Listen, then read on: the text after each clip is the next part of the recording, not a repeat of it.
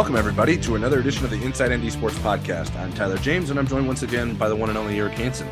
Together, we cover Notre Dame football, recruiting, and more for InsideNDSports.com on the Rivals Network. The Inside ND Sports Podcast is presented by Dead Soxy, makers of the best premium socks I've ever owned. We have some exciting news to share on behalf of our friends at Dead Soxy. They've just launched a new product line with navy and gold socks that are perfect for our Inside ND Sports Podcast listeners the Dead Soxy folks saw some of the comments that were made on the Insider Lounge message board, listened to the feedback, and they've delivered a product that aligns with your allegiances. To find the new navy and gold options, head to deadsoxy.com, select team colorways under the collections tab on the website, and you'll be able to see all the latest products. And if you use the code LUCKY at checkout, that's L U C K Y, you'll get 25% off your order. We will have a thread on the Insider Lounge message board directing you to the new product line, and the Dead Soxy team will be on the board themselves to interact with our subscribers and new customers. The Dead Soxy folks would greatly welcome any feedback on the product, and they plan to engage our community in future discussions. I think it's pretty cool how involved the Dead Soxy team wants to be with our subscribers. So please take advantage of this deal and help them deliver the product you're looking for. Dead Soxy isn't just investing in our podcast, but it's investing in our entire Inside ND sports community. So make sure to take advantage of this deal. Find your new socks at deadsoxy.com and use code LUCKY at checkout for 25% off your order. The bye week is over. Notre Dame's trip to Las Vegas is almost here, but I still can't figure out how much stock to put into Notre Dame's win at North Carolina. So before we completely turn our attention to Saturday's Shamrock Series game against BYU, we wanted to talk about the Tar Heels and some of Notre Dame's future opponents in the ACC. And there's no one better to help us with that than Eric Mac Lain, college football analyst for ACC Network and ESPN, and a former Clemson offensive lineman and captain. Eric, thanks for joining us. Yeah, appreciate you guys having me. Always fun when I get to sit down and talk about the Golden Domers with you guys. Always appreciate you having me on. All right, Eric, let's get right into it. How excited should Notre Dame fans be about what the Irish did against North Carolina?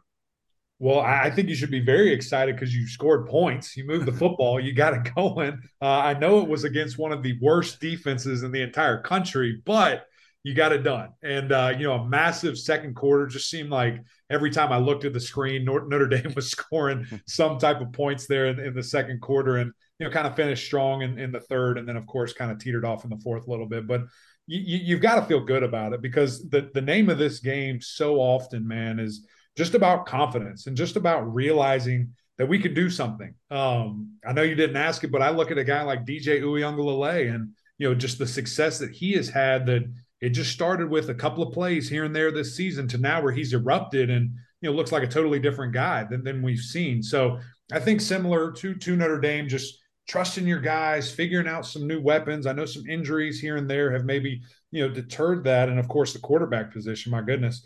Um, but but looking at that, I think massive for confidence and just to see how they do moving forward. Eric, I'm curious. Once North Carolina gets into the gristle of its um, ACC schedule, and I'm not not sure who all they play in the crossover games. I should have looked that up. But do you think Drake Maye and that passing game and the balance in that offense is going to hold up when they go against really good defenses. I'm not sure that Notre Dame falls into that category at this point. You, you know, I, I do. I, I, think if there's one thing that you can come to expect from North Carolina is that offense is going to be great. I mean, that's just since Mack Brown has been there uh, for the second time, they've produced numbers and they put up points and they've been able to score. And now you have a guy in Drake Maye who, guys, I, I said first round draft pick to kind of, you know, three games in the season. I think he's going to be a top five pick when it's all said and done. Wow. This guy is just electric, and he's so young still, and has such a great grasp of the offense. Obviously, has the size and all those measurables, you know, that scouts are going to be looking at, but just his maturity level, the way that he can distribute the ball, get it to a bunch of different dudes, isn't afraid to stand in the pocket, take a shot, and deliver a strike. And man, there's just there's not really any flaws to his game. I think the one that you could say if you're going to nitpick is he needs to just go down, stop trying to jump over people or run through people, just slide, get out of the way, you know, protect yourself. But he's got it all. So I, they play Pittsburgh, who, who has been struggling. I think they'll be fine there. They play NC State at the end of the year, which is probably the best defense, you know, their remaining schedule that they have there. and that's a rivalry game. You, you just never know what's Yeah. going to happen there. So yes, I, I think North Carolina is going to remain one of the best offenses in the country to to really wrap this year up. Just following up on that, would you? I mean, if you were the offensive coordinator, if you were Mack Brown, would you run Maye as much as he is? You know, mm-hmm. I know they did it with Sam Howell, but I mean, as gifted as that kid is, and I know he's huge, but would you kind of reel that in a little bit? Yeah, it, it, it's so hard, man. And I remember having this conversation about Trevor Lawrence. Good player. Do you try to limit his hits, limit his contact that he makes with guys? And I think the answer is no. I mean, you don't want to run him like a, a Malik Cunningham, who, who's literally you know taking the same numbers as, as a running back in the ACC in regards to QB runs that he has. But it's just a good piece of his game. That's it's another thing that you have to game plan for. It's another piece that you have to take out of coverage to be responsible for him and make sure that if you're going man to man, you have a spy and everybody's head's just not turned around and you look up and he's 40 yards downfield. So, you know, I, I think you certainly limit it. I, I'm probably not going to do quarterback power left and right or quarterback counter, but you know, some some zone reads, some design draw, and then of course just encouraging him to be an athlete with his legs. It's something that it's just a piece of what he does. I don't think you want to limit that. Eric, you said yourself that North Carolina may be one of the worst defenses in the country. Why why can they not figure things out defensively? And do you think it'll remain that way the rest of the season? I, I I honestly don't know, man. I'm baffled. These guys have tricked me. I'll say one and a half times. Last year, they certainly did. I, I thought that defensive line was going to be ferocious. I thought they were going to really have a massive year a year ago defensively. When I just was at camp, saw the bodies for myself, and said, "Man, th- these guys look like Clemson." I mean, defensively in terms of personnel and what they have. I go there this year. It's a lot of the same guys. So I'm a little hesitant. I'm saying, okay, is it just who they are? And man, they, they just look so good. They have pieces, they have players, all these five stars. My goodness, that they've recruited along the defensive line and, and one in the secondary there. It's really baffling just to see. Um, and, and so I just don't know, man. I don't know if it's again scheme. Thought we were bringing in Gene Chizik to make things simple and easy and let those guys just go play uh, it, it is a baffling thing to, to watch and, and to see the lack of effort at times, disinterest at times, and especially a defensive line that is as big, as strong, and athletic looking as they are. Just go take over a game. And those guys, quite frankly, maybe a little bit against Virginia Tech, held those guys to 10 points, but that offense is, is abysmal as well. Um, so it's just something that they have to keep growing and have to keep figuring out. They're going against a Miami team that is really struggling. Don't let that be their coming out party. I mean, because that's just that's not good. so a side note, when I went to look up your power rankings in the ACC, you know, I queued for your name and I I'm stunned at all the offshoots of your Twitter personality. There's Eric Mac Lain's beard. Eric Mac Lain's shoes. Whoa. There's an unverified Eric Mac Lain account with your same picture. So Wow. you got a stalker or a big fan or something going on there. Um, that is a little terrifying. A little It's a little terrifying. terrifying. Um, but uh, uh, you know, you rank the teams from one to fourteen. You got Clemson, Wake Forest, and NC State at the top of that. North Carolina, the team that they've played, is seven. If you had to stick Notre Dame in there based on what you've seen of them, where would you put them right now? I, I am a. I think that's difficult too. It is difficult. It is difficult. I'm a big, you know, kind of fan because these are power rankings. They're they're in the moment, right? So if, if you just beat, you know, a, a North Carolina team's at seven, I mean, they they would probably be seven or six. They'd probably be right there in, in the the middle of it, and and just opportunity to get better. Which that's a great point. I'm glad you bring that up. If you guys join a conference, think about it. You could be playing for a coastal division right now instead of playing for like a Cheez It Bowl or a New York Pinstripe Bowl. Come on, let, us play for championships, man. the Tony the Tiger Sun Bowl. Yeah, that's great. I, I think you're speaking for a lot of AC, uh, powerful people in the ACC in terms of wanting to get Notre Dame in that conference. But uh, yeah, I mean, as we saw the conference shake up during the offseason, it's like, well, maybe Notre Dame is going to have to get into a conference. But I think, at least from my opinion, sort of the ACC remaining a sustainable partner in the way that it is is will will go a long way in Notre Dame's ability to remain independent. So Sure, I think that's a, sure. sort of a tough spot for the ACC to be in. It's like, well, we need to remain viable, but can we do Right. that with by forcing Notre Dame to get in, the, Right. in the conference? Well, hey, well, I'm glad you bring that up. Let me tell you something. 2020, y'all would have been signing a contract that got you in. Let me just tell you that. We wouldn't have had this. Oh yeah, come in for a year. We'll we'll see. We'll make it good. It'll be great. Y'all would have been signing a deal right there. uh, Eric, gi- given given Notre Dame's loss to to Marshall and the narrow victory over Cal, I think Notre Dame fans are in a position where they're not taking any opponent for granted. So certainly they're not looking past BYU or anyone else on the schedule. But there's uh, some interesting ACC matchups down the line, starting at the end of October when Notre Dame will head to Syracuse, a team that's now in the top 25 with an undefeated record. How right. how real do you think this Syracuse team is? Yeah, man. No, they're they're good. And you know what? What's so fascinating, and I'm going to say this with a grain of salt too, because you guys have like some hex over every ACC team minus Clemson, where they just can't beat you no matter what the circumstances are. So I, I'm going to say all this and just know that you're probably still going to beat them. Um, Syracuse is much improved, and it starts with you know their quarterback and Garrett Shrader, a guy who was at the bottom of the ACC a year ago in regards to yards, touchdowns, accuracy, QBR and has turned his game around 180 as a totally different guy. When I, when I talk about you know making that progress, DJ Uiagalelei, Garrett Shrader, Jordan Travis, you know those three quarterbacks, they weren't on anybody's list, you know, to start a season of watch out for this guy or this guy's going to be this and that, and they played their way in, into just this really really impressive era where they're throwing the ball confidently. Garrett Shrader knows where he's going with the football. He's still running it very effectively. And I have to give a ton of credit to Coach Beck and to Coach Anae, offensive coordinator and, and quarterback coach, respectively, for getting this out of him and, and, having an offense where it's super creative. It gets the the ball to the playmakers that can really make a difference. And so when I see that, it's like, whoa, look out. I mean, what can these guys do? And once they get on the same page, you know, with the running attack and passing attack, and you have that holistic approach, it's going to be really dangerous. I knew the defense was going to be good. Those guys are old. They've played together a bunch. They have a couple of really nice cornerbacks that I think are going to be draft picks.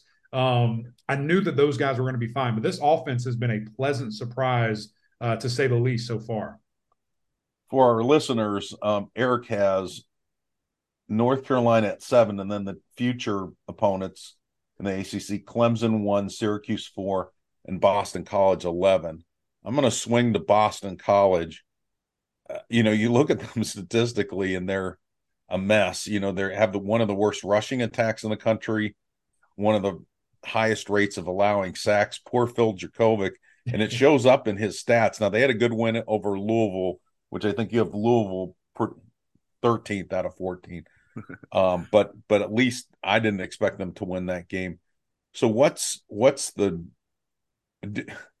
what's going on? Is there any hope for Phil Jurkovec that he's going to get out of this with his draft stock improved instead of going down? Yeah, man. Uh, w- what a weird year from those guys. Did did yeah. not expect this, you know, from them at all. I knew that they were replacing five offensive linemen. I just figured there was guys in the wing that were ready and that were waiting, and that you know just hasn't been the case up to that Louisville game. Um, these guys struggled bad, man, and they can't run the football as you said. Couldn't protect Phil. Phil has no time to go anywhere with the football, so he's either scrambling or try to heat it up, and, and guys just aren't open. This game against Louisville, he looked like a guy from last year. He looked like the guy when healthy, finding Big Zay Flowers, averaged like 30 yards a catch, had all these crazy yards and touchdowns.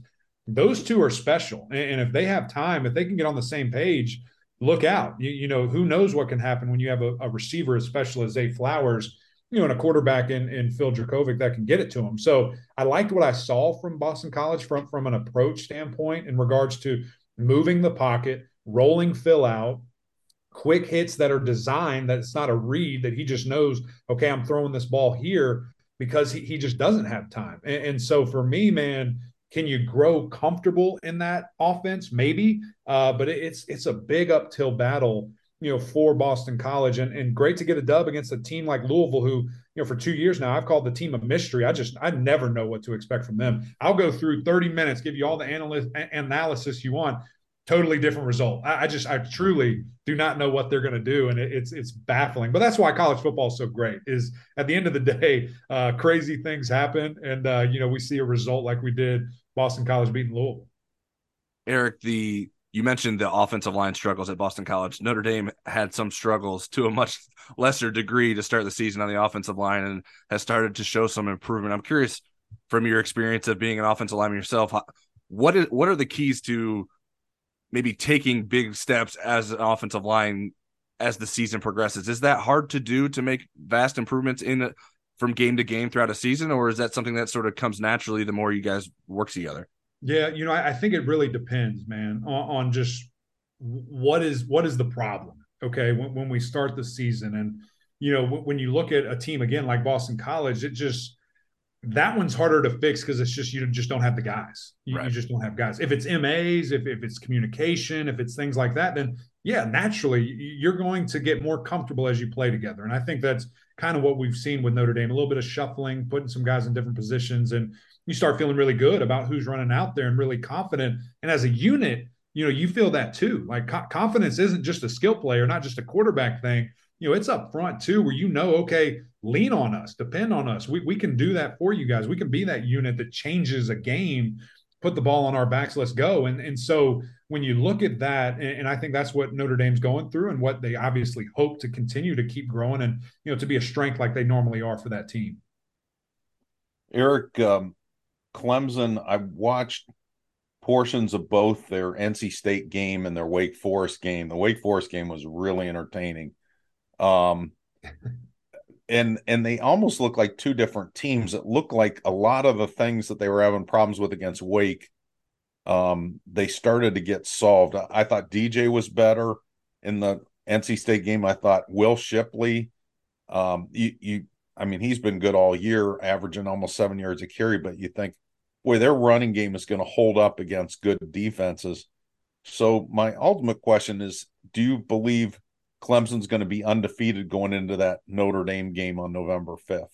Yeah, no, I, I definitely do. I, I, think that really the the last piece for Clemson was just quarterback play. You, yeah. you know, we, we knew that defense was going to be electric, and and they've actually been inconsistent, which is kind of comical. Um, we knew the running back room was going to be solid. Tight ends were going to be really good. Wide receivers had talent, certainly some room to grow there. Uh, but the last piece was just quarterback play. And, and, can, you know, DJ take the steps necessary to, to get those guys going in the right direction? And man, it's been a resounding yes. You know, it, it is truly remarkable to see the growth that that young man has gone through and to see the, you know, the storm that he went through a year ago in 2021, where it was just bad football, man. It was bad reads. He couldn't move out of the pocket. He was sailing the ball over guys' heads. They weren't making plays when he was throwing good passes everybody was on a different page on a different time and couldn't get any type of you know sustainability that came with injuries that came with guys not being available as well and uh, to see where he is now even throughout this season guys where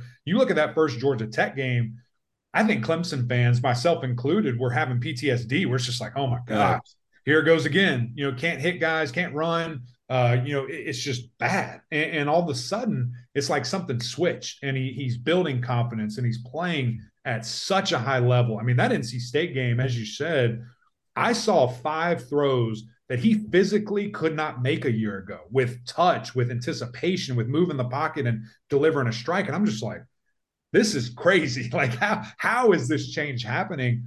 And it just goes to show you again how important confidence is, how important belief in yourself is. And you, people have to give Dabo Swinney all the credit in the world. He never wavered about his young quarterback. He never said any type of, yeah, that this guy, man, he's he's this and that. He always has said, DJ's our guy. I know what he can do. He's just got to get there. And we're seeing that happen live in front of our eyes. This this guy's well on his way, you know, to being nearly a 3,000 yard passer after a year ago, you know, barely able to get the ball downfield. Eric, given that there is that improved quarterback play, and if that continues throughout the season, it seems like Clemson is going to be a very hard team to beat what what is that next concern there? Is is the secondary issues are are those real or was that just a bad day against Wake Forest? What what what are your thoughts on that? No, I, I think that's certainly still real, just un, until kind of proven otherwise. And, and I know you, you, look at that NC State game and you're probably like, oh, they solved their problems. Well, not so fast. That defensive line played way better. I mean, yeah. they it was kind of embarrassing to be quite honest. What you know they, they did against Wake Forest. You know, I thought they could really take the game into their own hands, and they just didn't. They got blocked. They stayed on blocks. They did not get in the backfield and manipulate Sam Hartman's footwork or arm throwing motion or anything, and he lit them up. And then against NC State, it's like it's just a different team was out there. And you know, kudos to those guys for for you know taking that on the chin and to taking that criticism and going and balling out and, and doing those things necessary. The the defensive backfield is young. The defensive backfield is beat up. And uh, if you have a quarterback that can push it down the field, if you have receivers that you know, like Wake Forest, who I think those receivers are one of the best in the country. I think it's Ohio State and Wake Forest fighting for that number one spot. Uh, then you might have some problems. So it'll be fascinating to see how does Clemson try to hide that. Do guys get back healthy and then it's just business as usual, uh, or is that going to be a consistent problem that you know come ACC championship, come playoff or bowl game, whatever it is, when you play a, a very high caliber opponent, that can get you know kind of uh, identified and taken advantage of. I have a zillion ACC questions that our listeners wouldn't care less about, like Duke, Florida State, and Virginia, which I'm intrigued by all those teams for different reasons. But I'll ask you this one because this gets under Notre Dame fan skin. Why? How can Wake Forest have that good of a wide receiver group? Because Notre Dame, if you look at them, they really only playing four guys. They only have seven on their roster. I mean, how did Wake Forest do that. And they've had people transfer that have been good yeah. wide receivers. Yeah. Well, I think the, the biggest thing is, man, when, when you see what Kevin Higgins has done, you know, their wide receiver coach, the associate head coach, the, the development that he does with these young men, the kids that come in and then turns them into these men. it's just so impressive because you you think back in the, the year, I mean, the, the birth of our network in 2019, they had guys. And, and now those guys leave and it's just it's the next wave and the next wave and, and you're seeing a guy right now kind of before our eyes in banks really just emerge he's going to be the next one the guy's a sophomore yeah. and he's out here killing people and next year he's going to be the main guy and so I, I think it's a development thing i think that they kind of have this image of what they want their guys to look like and they'll mold them into whatever they want they'll take them and say hey look this is what you're going to be it also helps when you have a talented guy as Sam Hartman that you know can just do so many great things with the football and and really put the wide receivers in great position. But you you have to give Coach Higgins a ton of credit. Eric, you, you joked about getting Notre Dame to join the ACC. Are there other schools on the wish list for you that that Notre or the ACC should try to acquire in terms of moving forward, or do you think it's sort of Notre Dame or bust? You know, I, I it's such an interesting question that probably earlier in this process I probably would have rattled off a bunch of names and said this would be great, this would be that. But they don't move the needle. Like Notre Dame's the one that moves the needle. Notre Dame's the brand. Notre Dame's the the blue blood. Notre Dame's the program that moves the needle. Go get West Virginia. Okay, great. What does that do? You know, go get an App State. We already have the entire market of North Carolina. What's the point? Go get an Oregon. Go crazy out west. That that would be fun. but like, who who cares at the end of the day? And, and so I think what what it is is you look at that school you look at the relationship you look at the the thought process with academics and athletics and it's all aligned very well and and makes a ton of sense so for me man it's as as we are right now it, it is it truly is notre dame or bust. I'd like to see it go to 16 if they do bring notre dame not have that random 15 number. You know so if that is a west virginia um, or, or, someone of that nature I, th- I think it totally makes a lot of sense but y'all are the key. Let's get it done. Let's stop playing. At, at the beginning of this seismic shift that we started again, what started with UCLA and USC going to the Big Ten and uh, Texas and Oklahoma going to the SEC. Do you see any scenario where the ACC doesn't survive the next wave of this? That they'll get cherry picked, um, and and that they won't be the same, or do you feel like they have enough with their grant of rights thing going on and with their you know, with their history and everything, that they're going to be the survivor rather than the yeah. people that get picked on. Yeah, no, it, it's going to be fascinating, man. You know, once this thing really gets stressed out, does you know football in itself become its own like governing entity? You know, there's so yeah. many different factors and variables that I think this thing could change and move and you know just do a lot of different things. Um, and with that, I mean, you, you, look at a couple of things you brought up there: the grant of rights and and the you know the the the contracts that are involved with that, and the financial implications that ca- come with testing those waters and trying to get out before 36 or 35, whatever the number is, w- would financially ruin an athletic department, not just a team, an athletic department unless you have some mega booster out there that's going to drop half a billion dollars, which I'm sure someone would. Texas A&M probably not not little Clemson or Miami or anybody like that. Um, so I, I, don't know if you physically can get out unless you have an unbelievable lawyer, an unbelievable case, and you know you try to really press that. But it, it's something that change I think is coming. What does that look like? Is that again? Is it a super conference? Is it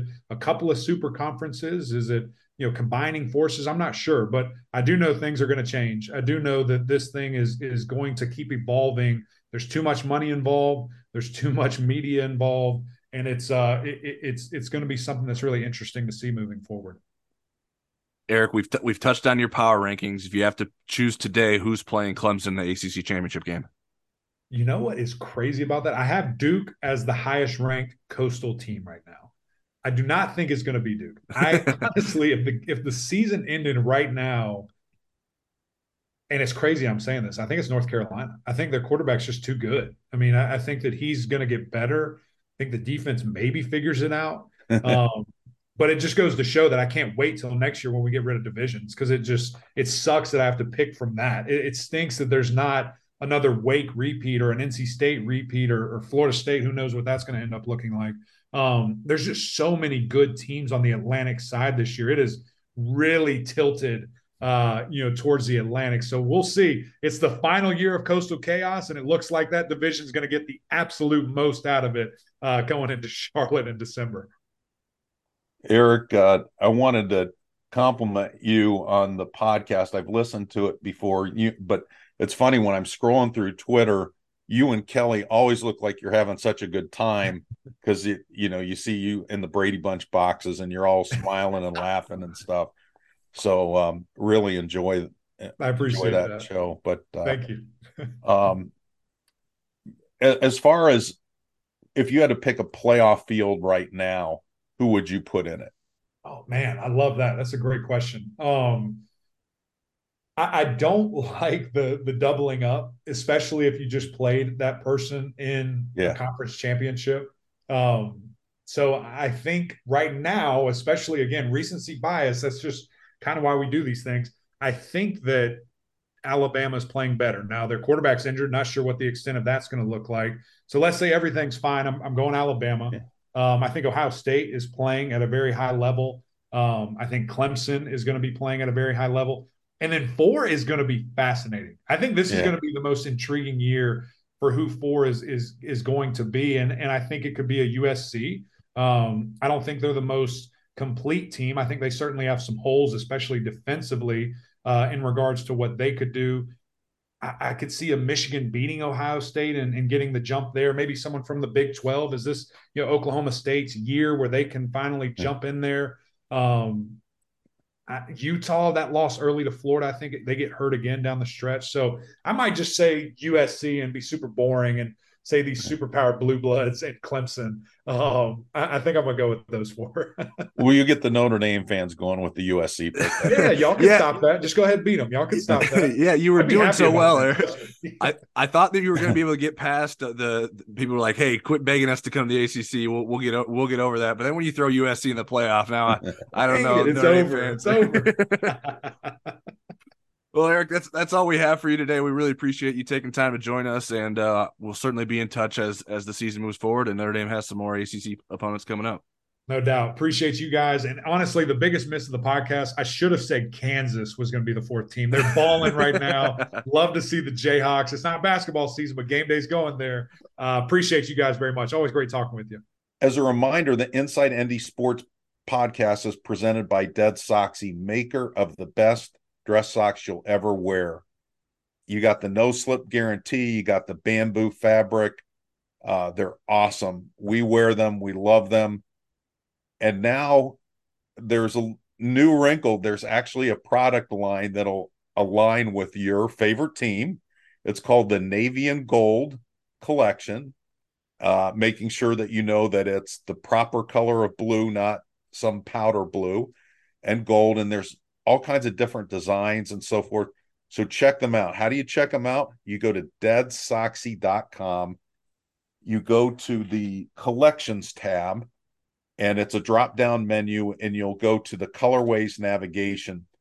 And the product line that you're going to be looking for, the navy and gold collection, that's going to be right at the top. You'll see a little bit farther down if you scroll down, there's some purple socks. If you want to send some to Brian Kelly, you know, you can click on those, or you can send them the navy and gold ones. But they're really cool designs. And what I really like about Dead Soxy being our sponsor is that they listen to the consumers and they've been on our message board and they'll have a presence on our message board and, and you told them what you wanted in in a design what what your ideas were and they responded to it and they'll continue to do that so look for them on our message board. You can interact with them. You can tell them what you like about the socks uh, tell them what you want to see. And and the best part about all this is right now you can get 25% off if you use the promo code lucky. These make great gifts. So it's l-u-c-k-y is the promo code deadsoxy.com all right now it's time for questions. Our question segment is powered by acre pro midwest farm group when it comes to land sales it pays to have experts in your corner acre pro midwest farm group are your local farmland specialists with decades of experience in indiana agriculture no one knows the market better. Whether you're doing a 1031 exchange or simply buying and selling farmland, your local AcrePro agent will walk the land with you and ensure the deal is done right. Visit acrepro.com or call 765 587 3185 and talk to your local land expert today. Again, 765 587 3185. You can submit questions to us on Twitter or the Insider Lounge message board before every podcast. I'm at T James ND and Eric's at E Hansen ND. Before we get into our questions, I wanted to alert our listeners to the latest subscription deal we're running on Inside ND Sports. We are giving new subscribers free access through the end of the regular season if they sign up through Saturday of this week. So if you head to InsideNDSports.com, you'll have the option to subscribe at the top of the page. You can create an account, select a monthly or yearly subscription, and then enter the promo code Shamrock22, all caps Shamrock22, and that will sign you up for a subscription that you won't be charged for until November 27th, which is the day after the USC game. Obviously, we hope to by then convince you to stick with us, but that will give you a good amount of uh, coverage from us. You'll have access to all of our content. Um, it's a really good deal. You'll be able to join our message board community on the Insider Lounge and ask us even more questions because that's where where we spend all our time during the week before we get to the podcast. So we hope uh, you take advantage of that deal. And let's get into some questions. First question is from Baba Ganoush at PLACT underscore ITFDB. With four games on film, but only eight quarters and a few drives with Drew Pyne at quarterback, how would you defend this Notre Dame offense if you're BYU? How do you think Notre Dame comes out offensively, knowing that BYU poses a much bigger threat defensively than UNC? Well, I'm trying to be realistic here with given what BYU strengths and weaknesses are on defense. They are not a very good run defense and they are not a very good pass rush team. So if they're going to do some of these things, they're going to have to be a little bit gimmicky and they're going to have to um, do them intermittently. So I would load the box initially on Drew Pyne and and try to force Notre Dame to throw the ball downfield, and I'd play my safeties up so that he has to throw the ball deep on a consistent basis. But I don't think, again, if you're BYU, can make a living doing that just because it's not a team that gets a lot of sacks and tackles for loss. So you got to mix that up, mix coverages and pressures, different looks. Know, that's how I would attack Drew Pyne. Try to make him as much of a pocket passer where he's stuck in the pocket where he's behind those big tall linemen. Seems like he's really good when Tommy kind of moves him out of the pocket and he can see things a little bit better. Um, so that that would be my strategy there. Yeah, I, I'm I'm certainly not a defensive mastermind, but I would just play tight coverage on the outside, assign an extra safety to Michael Mayer, and play one single high safety and sort of challenge Notre Dame to beat me deep. Um, I think you have to sort of lo- load the box. Um, I think Notre Dame will do things formationally that maybe prevents you from doing that. But um, for like, I don't know that I would play much nickel against Notre Dame, and I think North Carolina probably did that too much. Um, certainly, and then so and then make this make the slot receiver beat you if that's what's going to happen. um, beat a linebacker. Now, certainly Notre Dame should be able to do that, but there's not a long track record of Notre Dame's receivers making plays. So um, that's what I would do defensively. Um, I'm sure there are probably some better ideas than that, but that seems to be the most common sense thing to me. From from Notre Dame's perspective, I would uh, try to establish the run, which I think they will try to do. Use all of its running backs, get the ball to Michael Mayer. I I don't think it's going to be anything significantly different than what Notre Dame did against North Carolina. I don't know if it's going to have the same sort of success. That's the thing that we will learn. Um, but I think we saw some things in terms of what Notre Dame can do well, regardless of the defense is playing against. I think Notre Dame played to its strengths against North Carolina. Now it's a matter of finding out if it can play to its strengths against defenses that are better than North Carolina's.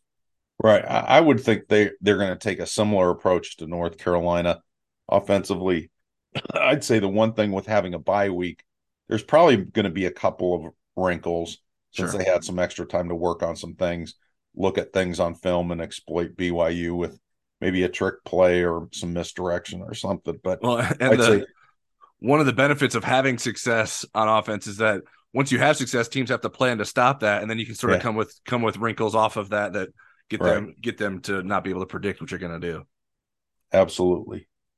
Next question is from at Irish Disney 33. Are you aware of any differences in approach or schedule during the bye week Coach Freeman had versus past ND coaches or even compared to other coaches around the country?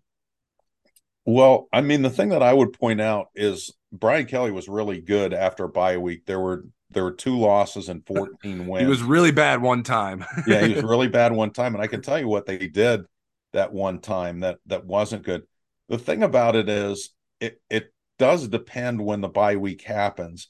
And this one was earlier. So compared to most of Brian Kelly's bye week practices, there was a lot more physical practice uh, periods than normally you would get with BK. He would be backing people off a little bit just based on that that game usually you know bye usually came after game six or seven or even sometimes eight but it's usually in october the other thing, um, you know, Brian Kelly had variables with. Sometimes it came during exam week, which was perfect. Um, midterm exam weeks. The Michigan game came um, after the exams. It came during their fall break, so they had a ton of time on their hands, and Brian Kelly backed them off too much um, with with not having a- any academic um, requirements during that week. He probably should have worked them a little harder, and he's the first one to admit that. So it's it's not a one size fits all based on when the bye even with Brian Kelly, they'd have a bye in front of Navy and they'd work on Navy for two weeks. If they had a different opponent, they'd probably only work on that opponent one of the weeks. And and Brian sometimes liked to get the younger guys a lot of reps, Marcus did that a little bit. He had periods where there were younger guys scrimmaging, but Brian poured more into that. Um, so so I would say that there, if if given the same circumstances, let's say that this came uh, around October 22nd or October 15th, Marcus would have handled it a little bit differently, and and so um, again, it's not a one size fits all kind of situation based on the timing and how how mature your team is sometimes. There are times yeah. Brian could trust his team to back off a little bit, even let them go home if it was fall break for a couple of days, where he couldn't do that with a younger team. They would be too undisciplined. Yeah, I think there there I don't think there is like one set plan that you could that one bye week plan that works for every team every year. Like that's just just not how it works. It, coaching is more intricate than that and you have to have that sense of your team. The timing matters. Um, like you said, it's this isn't midterm week, um, so that helps. And uh, I, I don't. I mean, there were the practices were physical. There were three of them, but I don't think it was anything that was overly taxing. And I think people like Michael Mayer, who are, are, are being asked to do a lot on a week to week basis, weren't the ones that they were re- relying on to to go out there and and be physical and prove themselves during the week. So I think uh, it some like smart roster management is involved in that in terms of like who you're asking to do the the dirty work or the hard work during the week as well. So I mean, we'll we'll, we'll find out how successful it was. Um, and I, I, would also say I, I don't know like it's not always like if if Notre Dame loses against BYU, that doesn't necessarily mean that they mishandled the bye week. I think there uh, could be more more at play than just the the bye week schedule. And for people that wondered, the exam week will be the week of the Stanford game. The fall break will be the week of the UNLV game. All right. Next question is from at Charles W. Wolf. Which player do you think is best positioned for a breakout performance after the bye week? I would say I wrote down a bunch. Hmm. And so I would I would go with Eli Raridon. I think he's got the opportunity to do that. And I also think he's showing them things that make them want to give him expand his role and give him more opportunities to show even more. So I would go with the freshman tight end Eli Raridon. Yeah, I would agree with you there. And the, the, honestly, the second one I had was the other freshman tight end Holden Staes. Yeah. I think I think they're both in a position to do that. I think they're both talented enough to do that, and certainly Eli Raridon has been given more opportunities to this point of the season. But I do think Holden Staes has some um, skills and ability that can be leveraged as well in the offense. So I think th- those are the most obvious guys. I mean, I don't I don't think there's going to be a lot of players that emerge after the bye week that weren't involved in the first four weeks. I just I'm just not sure that that's a really long list. There could be guys that perform at a higher level, certainly. That, that's what I but think. I, but I don't know that there's going to be a lot of necessarily new names that we are like, oh, what what we didn't even think about that guy the first four weeks. Right. I, I think Marist Liufau's a guy that might play at a higher level after the bye. I think Xavier Watts might. Uh, and I think Benjamin Morrison might, just as he gets more comfortable with being a starter. Yeah, and our next question from Nathan Reynolds at Enforcers twenty one seventeen is is pretty similar. What players do you think will benefit most from the bye week? Raridon Staes, um, Pyne and Angeli. It gives those guys a chance to kind of slow things down. Yeah, get get things fundamentally set for them. I'd say Marist and Kollie just because again, Kollie missed some time. He's surging now. I think Marist is surging, gives them time to kind of get their fundamentals and get the fine points of their game better. And I'd say Morrison and Mickey, and then all the injured guys too. But yeah, Morrison and Mickey just getting them, you know, getting the um the flaws out of their game or at least softening them. You know, they've played a lot. Their PFF scores haven't been terrific. Uh, I think there's a lot of upside there, though. I can understand why they're playing those two. Yeah, I, I, my list had a lot of the same names as you. I would add Michael Mayer to that list. He's just he, like I said earlier, like he needs to give him as much rest as he needs because he you're asking him to do a lot on game days on a weekly basis, and so the bye week should be beneficial to him. Uh, I agree with Prince Kollie, sort of the guy that's hasn't had a lot of experience on in, on games, and then also sort of missed some practice time during camp because of a concussion. Um, so I think this would be uh, that or last week should have been a, a good week for him. Uh, Cam Hart is someone that I'd like to think should have benefited from the bye week. I think he's sort of had a tough start to the season and not necessarily played to his expectations. So perhaps the bye week gave him a chance to regroup after a tough start.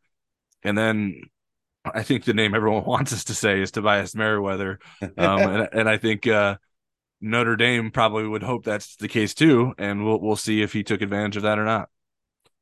Next question is from Marie Biafore at Biafore underscore Marie.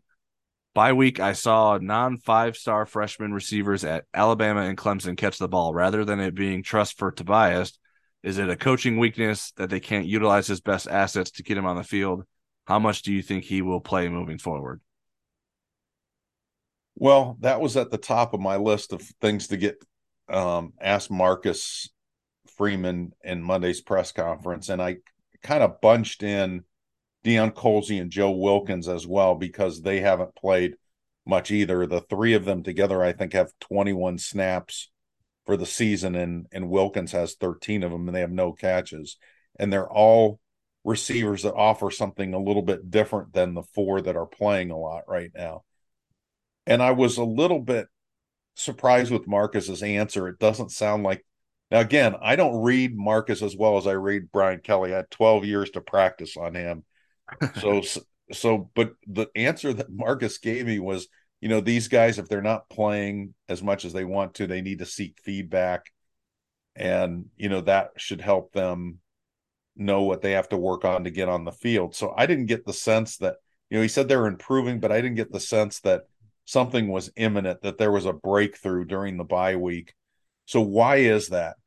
Is it is it um, you as you mentioned, Maria, coaching weakness? Um, is there something else going on? I don't think it's a coaching weakness because I think Chansi um, does a really good job with the fundamentals and with the finer points of things. Maybe they're high, maybe they're holding him to too high of a standard. You know, maybe him just getting on the field.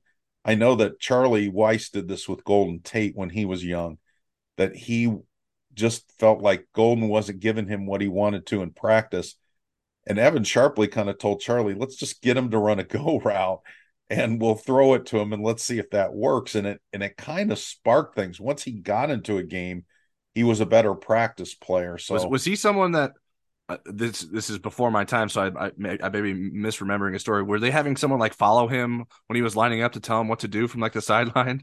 Or am i thinking of something else? You're not thinking of something else. Um it wasn't that they followed him. It was a lot of times they wouldn't put him into the game unless Notre Dame was on the hash mark near their bench. Okay, gotcha. So that he could kind of hear hear those instructions from the sideline. If he was on the opposite side of the field, there was no way they were putting him in a game. but again, once he and then he learned to jump into the Michigan State band, so he he learned quickly. Um, once once he got going, the game action seemed to spark better practices with him. And the Tobias is a head scratcher because and, and Golden was smart too. But Tobias worked so hard at memorizing the playbook, and again, he's a tough kid. He's got track speed. He's six foot five. I I understand why fa- fans want to know and get to the bottom of this, and I'm going to try to do some poking around in some other areas and see if I can get to it. We're going to talk to Tommy Rees tonight at the um, coordinator availability, and it's certainly a question that I will pose to him tonight if somebody else hasn't already. Yeah, I mean, it, it, it's tough because it's like we keep telling people that, that he has to establish the trust, and then everyone wants to know, well, if it's not the trust, it's like, well, we're telling you that it is. So I don't know. You don't trust us for some reason, which I understand. There's like, why can't Notre Dame figure that out? But if that's the issue, to me, there like there's nothing else to get past. Like if he can't do what he's asked to do, then then the, that's the end of the discussion. He has to figure out how to do that. Now I don't know why it, that's not happening. Are they asking him to do too much? I, I think. I mean, there could be like this. Well, is some of it is. I mean, m- maybe playing in front of big crowds is different. Maybe having schoolwork on top of everything he was learning with football is a big burden. Well, and it's it's when you come in and don't have that success that you expected right away, then I think that it becomes even more challenging for guys. And so it's it's this it's this hard you got to find the tipping point of like okay when I need to have the success to have success, but I can't get to the success point. So how do you how do you get to that point? How do you remain confident? How do you do do everything that's asked of you when your confidence is maybe slipping because you're not getting those opportunities that you want? So do you not trust your coach as much as as, as you thought you did? What what's going on? I can't figure that out. So to me, that that goes to that question when Marcus said, they need to seek out feedback. Now, I think I saw someone on our message board say, like, well, aren't the coaches supposed to give them the feedback? Isn't that their job? But I think it's not just like knowing what the feedback is, it's also implementing what you're being told. Like if, if that feedback is giving being given to you, do something with it, make make improvements. Um, so I mean, we're we're being asked to to tell people what are happening in practice that we're not allowed to see. And even if we're getting both sides of the story, we're not necessarily going to know exactly what's true if we're sitting there and watching ourselves and being able to sort of gauge what's going on. Um, so I mean, even if we're hearing things from Tobias's side or from Chansi Stuckey's side, that still might not necessarily give us the most clear picture because everyone's going to have their own viewpoints of it. But the but what needs to happen is Notre Dame needs to figure out a way to get him on the field, and he needs to figure out a way to get himself on the field um, for Notre Dame to have more success. Um, and if that's not happening, then there, there, some more patience needs to be required. The problem is Notre Dame shouldn't be in a position every year where it needs a freshman receiver to play, but that's the receiving position that they keep finding They'll themselves need that in. next year with the numbers. Right. That's the, they keep finding themselves in that position, and I people want I, I, if people are at like this question to me is it a coaching weakness? Are you saying that Chansi Stuckey isn't a good enough coach? Well, he hasn't been able to coach him for very long. He doesn't necessarily have a, a long track record with all the other receivers. So all those guys he needs to establish himself with and make sure that they trust him. So like if you can't keep up, Chansi Stuckey has to be spend that time coaching those other guys because he hasn't had three years to coach Braden Lenzy. He hasn't had three years to coach Lorenzo Styles. So he has to sort of establish himself with those guys while also trying to bring those other guys along. And if they can't keep up, then it becomes a problem. And so I think that's how you, can end up in a situation like this. Right. I, and I don't know that it necessarily needs to be Tobias. If somehow Deion Colzie played at the level that the expectations were for him walking in the door, or if Joe Wilkins finally kind of figured it out. If they get one of those big receivers going, it gives them another dimension.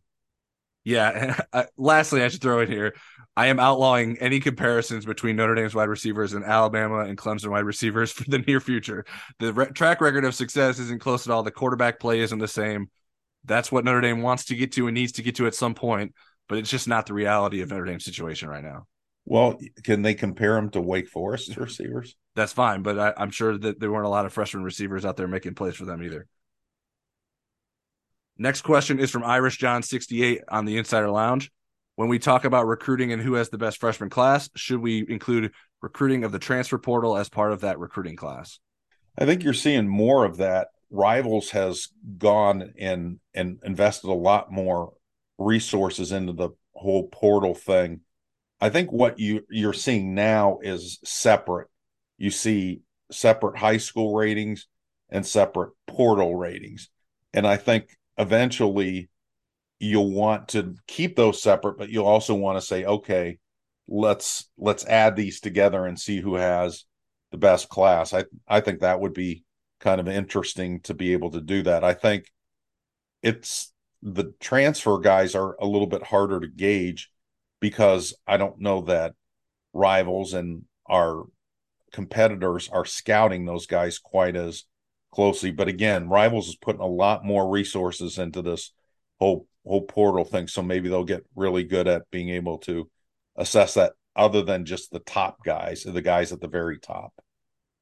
Yeah, and I do know that, like you mentioned, Rivals is something that that's something Rivals is investing in, getting more coverage of the transfer portal because it is an increasingly more important part of roster management and building. I think it. I think they have to be separate. I don't think you can't to, and to me, the biggest thing is like you're not you're dealing with varying amounts of eligibility left, so it's not really the same as the high school recruiting classes. Like obviously, when you're recruiting a class, like those guys in that class could be here for three years and go to the NFL. They or could be here for year. five five years, or yeah, obviously they can transfer out too.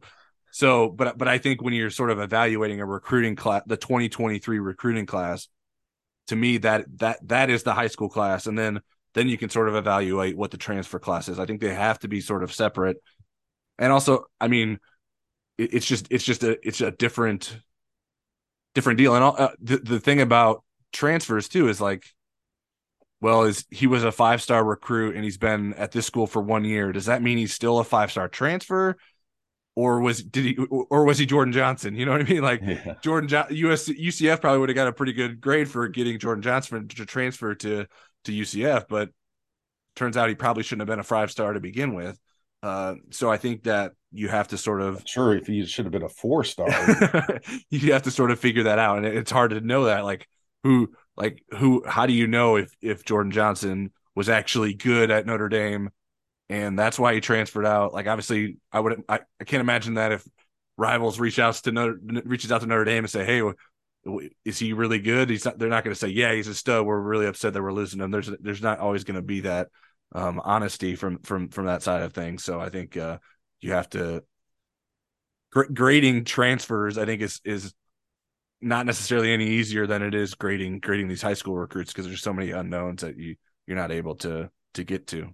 One thing I'll add too is I hope Rivals never does this that w- that they assign NIL estimates or whatever that there's an, another network that's doing that and it's so bogus and it's I, I don't see how that serves anybody. I think it raises the expectations of recruits that that's their price tag, and there's no way some of those guys are getting the money that they're um, that they're saying they're worth. So I think that's totally useless. I think it's no, I mean, to me, it's a, it is a way to get in with the recruits and the players to make them feel good, uh, and and say, hey, look at all this coverage of what we're doing with your NIL stuff, and um, that that's what that's about. But um, my job isn't to promote people's NIL deals. Um, I will tell people what's going on, and they can. We're going to promote our own NIL deals. Uh, that's right. I'm not getting. I'm not getting paid to promote someone else. If they're getting paid, they can promote themselves.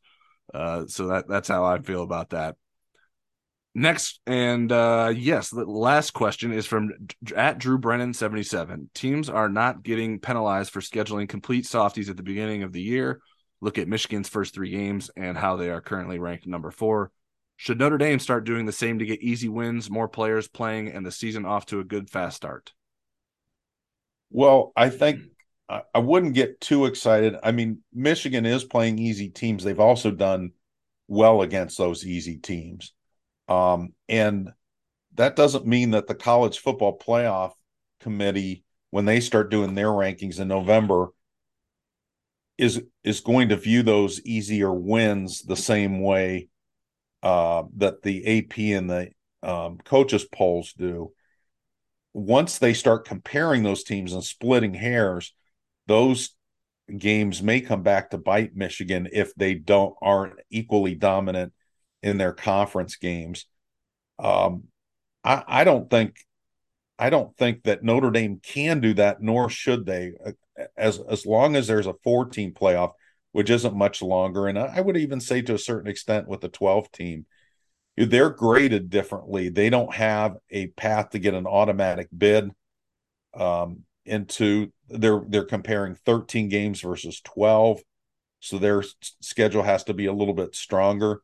The other thing is it's difficult for Notre Dame to load up on all the easies at the beginning of the season because they're playing teams that are in conferences and they have to fit Notre Dame in around their conference schedule. Right. And some of the prime real estate for that is playing Notre Dame at the beginning of the year before they get into their conference schedule. So I, I just don't think it's a good idea. I don't think it's realistic. And I don't think it ultimately pays off. We've seen teams left out of the playoffs or penalized because of a soft non-conference schedule.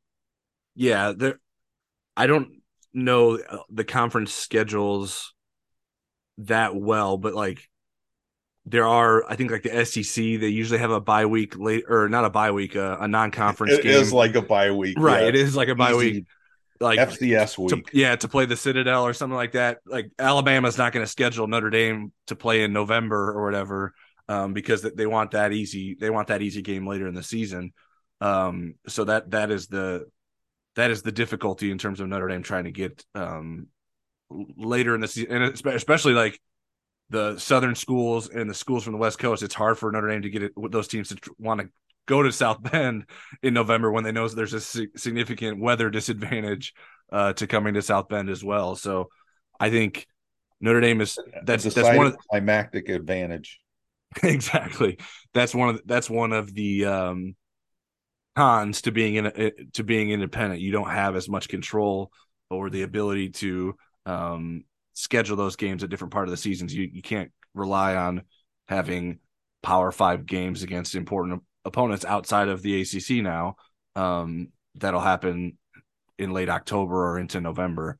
Um, other than your your your annual series against Stanford or USC. So if you wanted to sort of schedule a a, a different annual series like that that would be long lasting, maybe then you could work something out. But those those USC and Stanford games are long long standing, um, so that's why they they uh, have been set up in the way that they have. Getting back to the uh, the penalizing of the polls, I, I, don't I don't think the AP poll necessarily has the power to penalize, so I wouldn't put too much uh, stock in that that that that power lies with the college football playoff committee, and uh, with good reason they they wait to release their rankings later in the season. They, they want a greater sample size, and the first playoff rankings released this year, I believe, is November first.